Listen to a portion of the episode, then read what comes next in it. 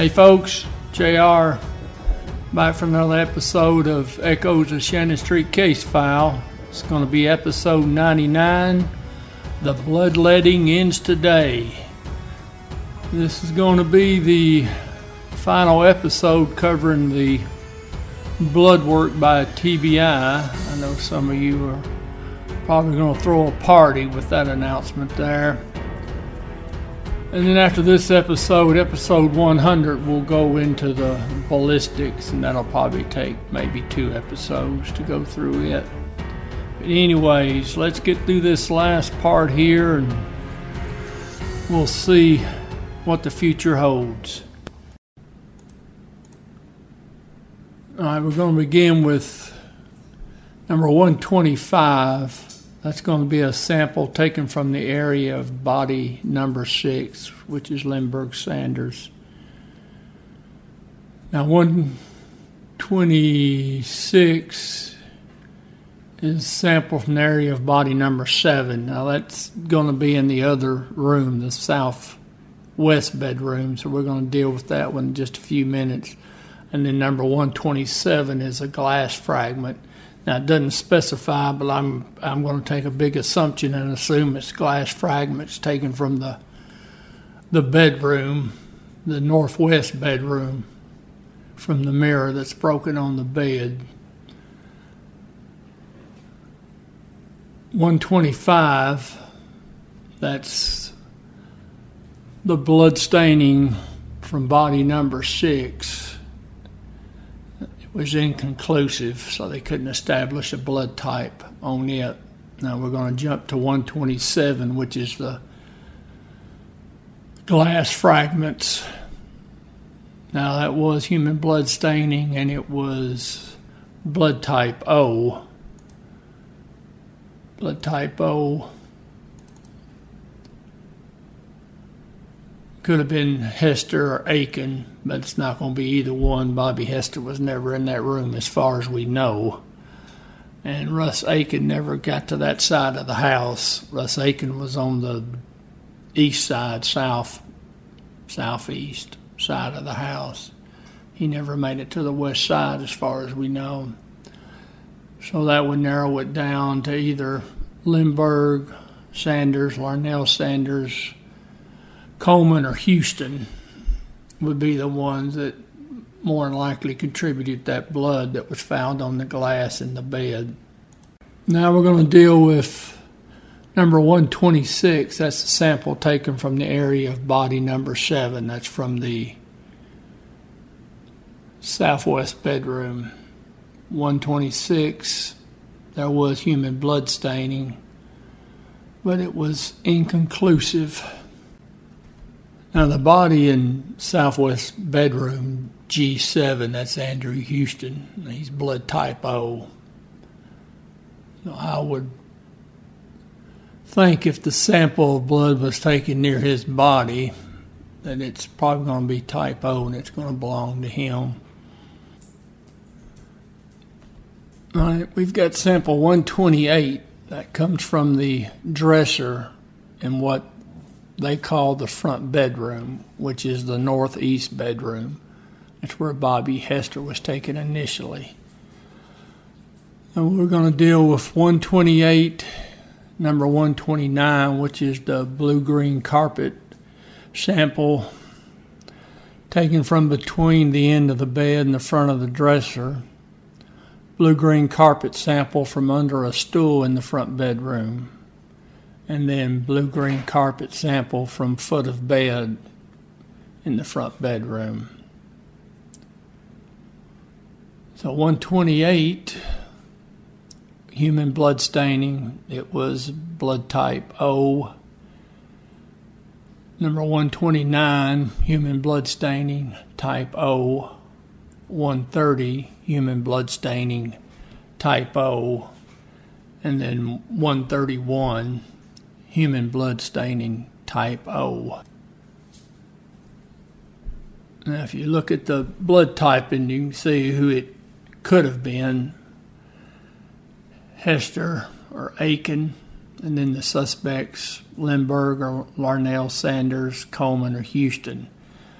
And it wasn't Aiken because he never got to that bedroom. Now, it could be one of the suspects, but Hester was beaten for a good deal of time in that bedroom, in the northeast bedroom, so almost assuredly that type O blood is all Bobby Hester's. So with blood on the on top of the dresser and then on the carpet around the bed, that blood's gonna either come from when a, the flashlight, the metal flashlight, impacts Bobby Hester's skull, or it could be cast off. I'm pretty sure that blood on top of the dresser was cast off, which means when the flashlight is coming back, blood will cast off from the flashlight and then land on top of the dresser.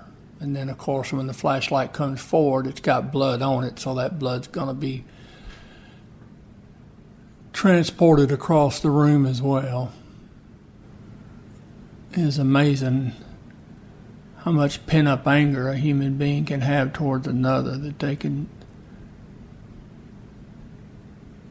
beat someone to death over five or six hours. Uh, right, 132, human blood staining, blood type O. 133, there was a presence of human blood staining. Further tests were inconclusive, so we not for sure of the blood type there. Now, blood type O, you can see who possibly would have left that that blood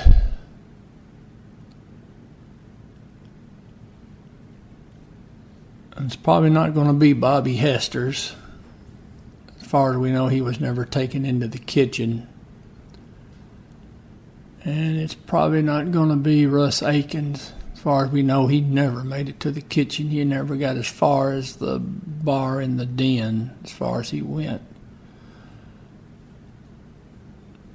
The more likely that type O is going to be either Lindbergh or Larnell, or possibly Coleman or Houston.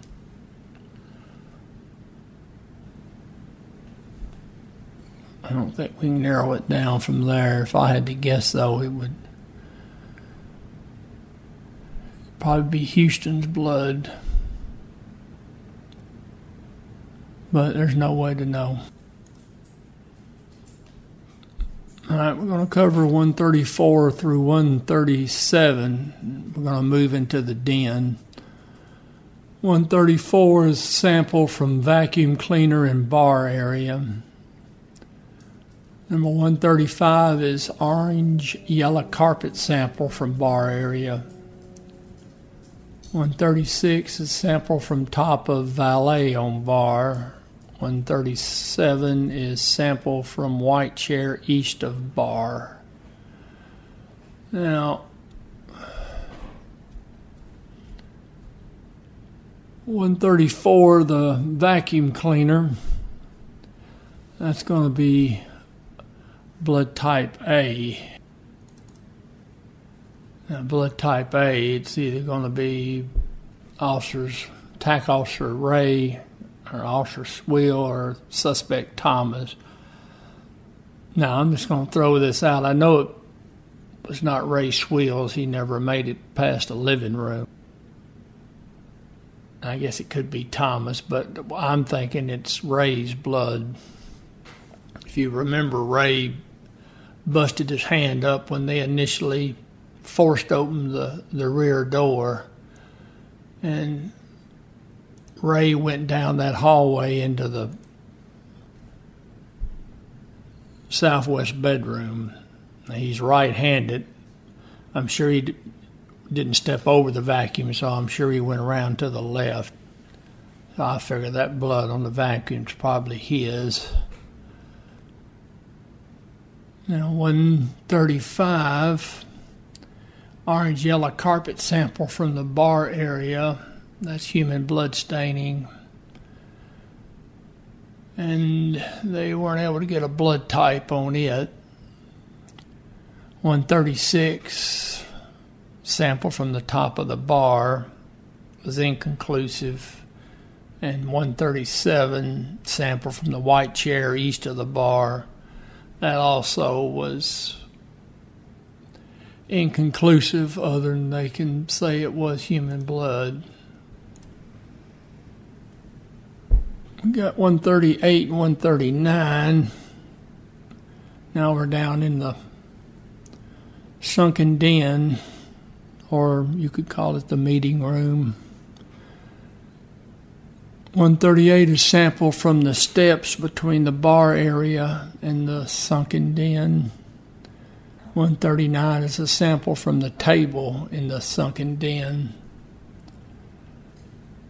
138, blood type A. And then 139, 139, present human blood staining. Inconclusive on the results. Blood type A.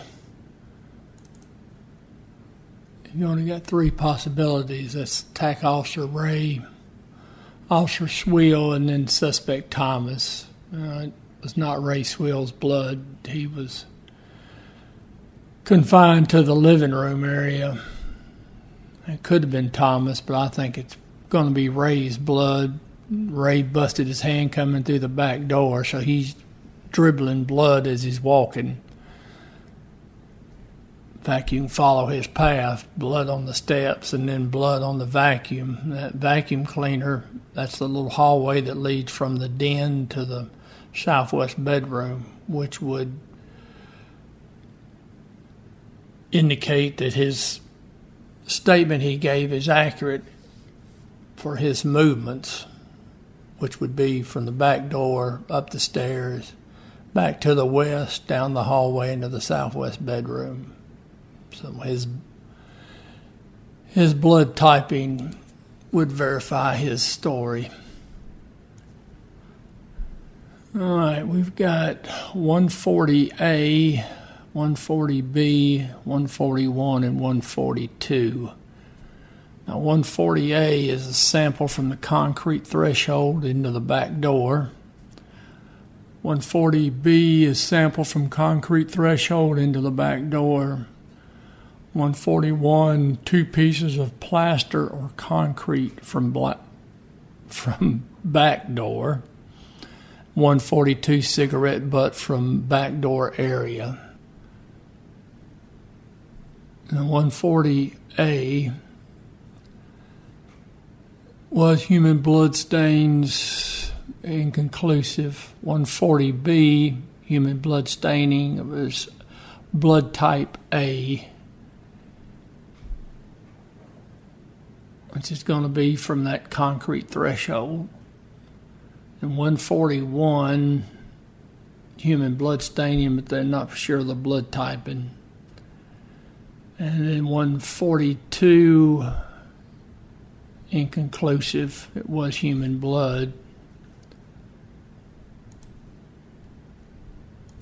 Now, you can see in that picture the what looks like human blood there on the concrete. And it's type A. I'm going to no doubt that's not Ray Schwill's blood, so I'm it's probably not going to be Thomas. Almost certainly that's going to be the TAC officer Ray. And again, this verifies his story that he busted his hand up initially forcing open the door. You can see the realm laying there in the doorway. It's red with the handles on it. That's what he was holding on to. Now he would have been on the right side of the realm. So when the realm impacted the door, his right hand went forward and, and was crushed between the door and the realm. That's what split his hand open. So not only does that verify his story of how his hand was damaged, but again, you can follow his path through the house from his blood, from the back door where he dropped blood, stairwell where he dropped blood, and then the vacuum cleaner. So, if all the statements given, the blood typing definitely would verify his story. All right, folks, that's going to wrap up this episode. I thought about doing a review of the blood work, but I think what we've done is enough. I think we can see from from the blood testing that obviously it's not as good as DNA, but at least from that we can verify some of the statements. TAC Officer Ray's, Officer Schwill's statement, Because his blood staining, you can see where it was at in the living room, which would verify his statement as to where he was in the living room and what happened in his movements. Also, it gives you an idea of where Bobby Hester was throughout the house from his blood. All right. Well, folks, next episode we'll get into the uh, some of the firearms stuff. Other than that, I'm gonna leave it with y'all, and I will see you down the road.